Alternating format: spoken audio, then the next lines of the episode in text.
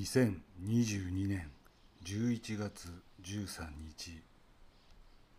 ここ最近はすっきり晴れた心地よい日々が続きますが朝晩は寒さも増しいよいよ冬の入り口を感じる今日この頃。皆様はいかがお過ごしでしょうか？いよいよコロナ禍も第8波の予兆が見られまたあの日々が始まるのかと思うと憂鬱になります。しかしこの国ではいまだにまともな対策は打たれずこの国のこの先行く道を決める国会ではまだ旧統一教会問題がまともに解決にも向かわずぐだぐだな議員があえて「ども」が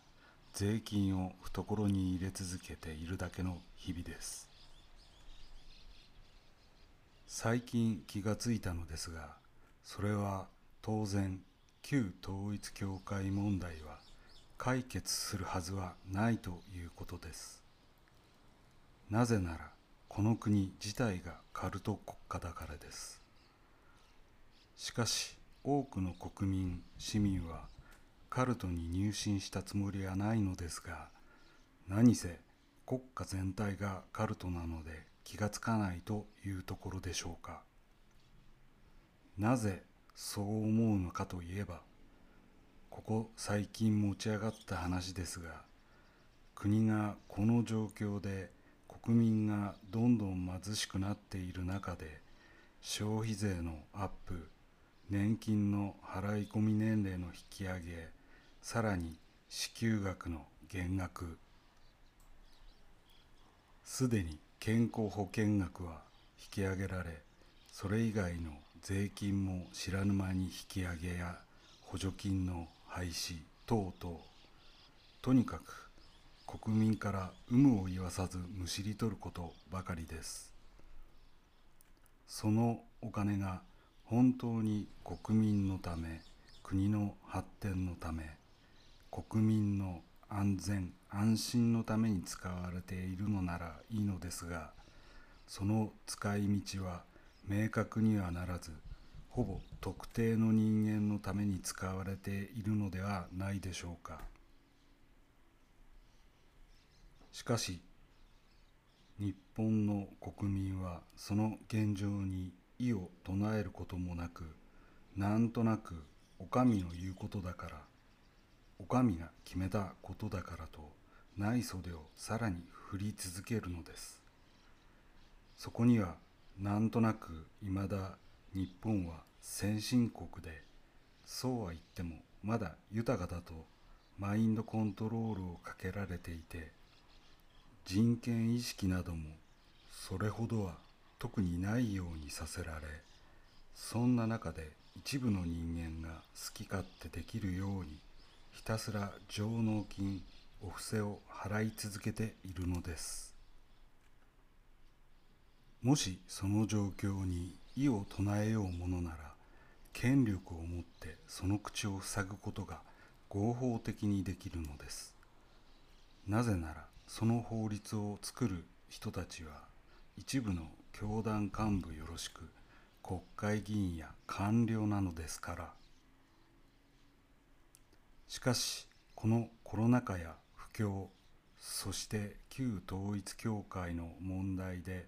その実態の一端が見られたのだと思います。その実態の表に出た部分からどうすればいいかといえばまずはこの国会議員や官僚を一掃することだと思います。しかしこの官僚を変えることは難しいのですが国会議員を変えることはできるので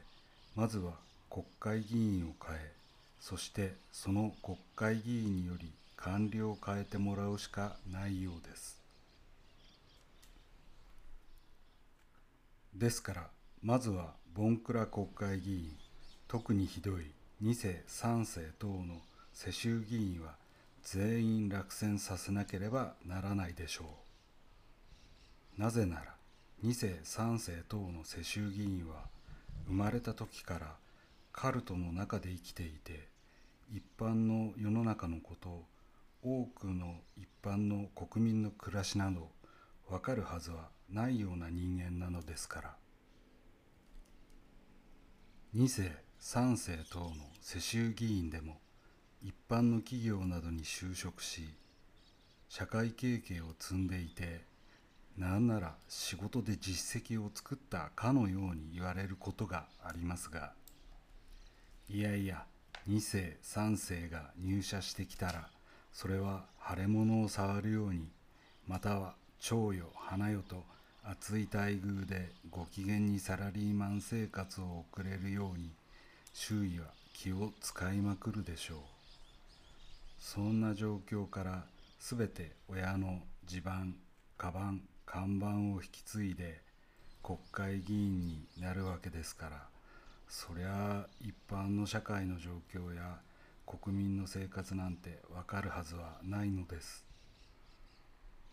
ですからまずは国会議員は全員チェンジをしてまずは国民のためにどういう心を持つ議員を選ぶかから始めるのはどうでしょうか？その選ぶ権利はこちら側が持っているのですから。この厳しい日々の中さらに増税や年金の話が聞こえてきてついつい熱くなってしまった今回の配信ですが一層心も身も寒さが増す日々ではありますが皆様もどうかご無事にお過ごしください。ごきげんよう。